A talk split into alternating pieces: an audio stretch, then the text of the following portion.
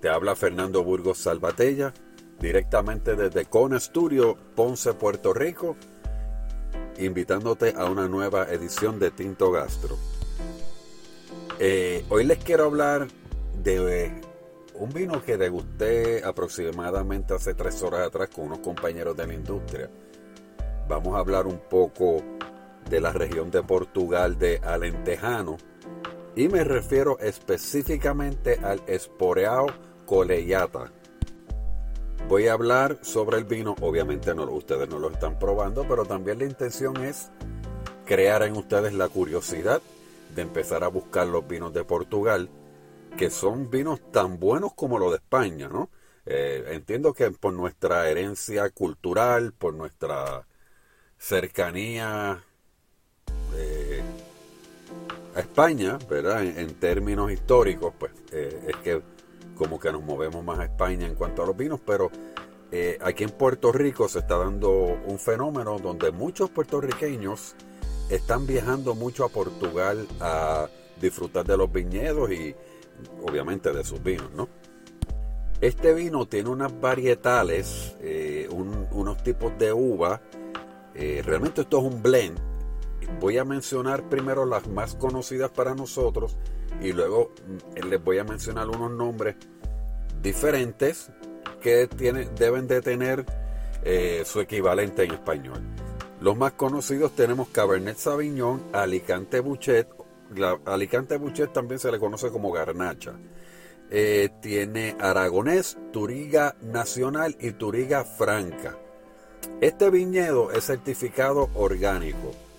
Y esto es un plus porque la tendencia en este momento de muchos viñedos a nivel mundial es eh, moverse a lo orgánico. Ojo, hay algunos que son orgánicos y no están certificados. En el caso de este viñedo, pues sí, está, eh, tiene la certificación. me gustó mucho la parte de la maduración. Pasa seis meses en tanques de concreto. No es una práctica exclusiva de la zona ni del país.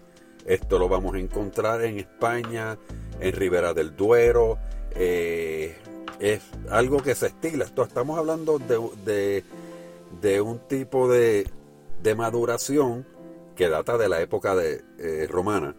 Pues como les comenté, pasa seis meses en estos tanques de concreto y luego eh, lleva cuatro meses en botella.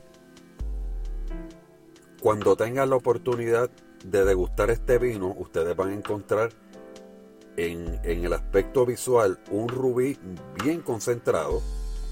El nariz es una bomba, en el buen sentido de la palabra, es una bomba de blueberries, tiene unas notas especiadas que no son overpowering, ¿verdad? Overpowering en español vendría, vendría siendo eh, que, no, que no opacan. Eh, yo le diría que va, eh, va muy bien la parte frutal con estas notas especiadas, van a la par, diría, ¿no? En el paladar es sumamente fresco, muy balanceado, tiene un silky texture, un silky texture es una, una textura bien agradable, algo como mantequilloso. Bueno, como les comenté, cuando tengan la oportunidad, deben, deben, deben probar este vino, que van a notar todas estas cualidades que les estoy mencionando. Definitivamente predomina la fruta, tiene un acabado bien elegante y persistente. Eh, varios podcasts atrás les hablé sobre este tipo de vocabulario que, utilizamos de persistente, alargado, goloso y refrescando ese momento.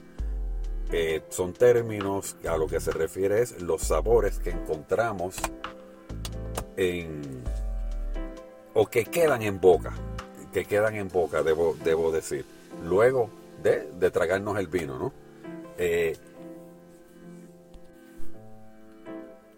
los enólogos detrás de, este proyecto son Sandra Alves y Joao Ramos. Estos viñedos son relativamente jóvenes, estamos hablando de unos, son viñedos de no más de 15 años La estructura del suelo es una de granito, de arcilla. Esto lo que hace es que la, eh, la raíz busque más hacia adentro, busque, busque el agua y esto también eh, trae un cambio bastante significativo en la calidad de la uva. La añada es 2021, que para beneficio del viñedo fue un año de mucha lluvia. Eh, pues claro está, la lluvia nunca le hace mal a las plantas. Y recapitulando, esto es un viñedo certificado orgánico. Las varietales Turiga Nacional, Aragonés, Turiga Franca, Cabernet Sauvignon, Alicante Buchet y hay otras a menor grado que no hay que mencionarlas, ya que las que les acabo de mencionar son las que predominan.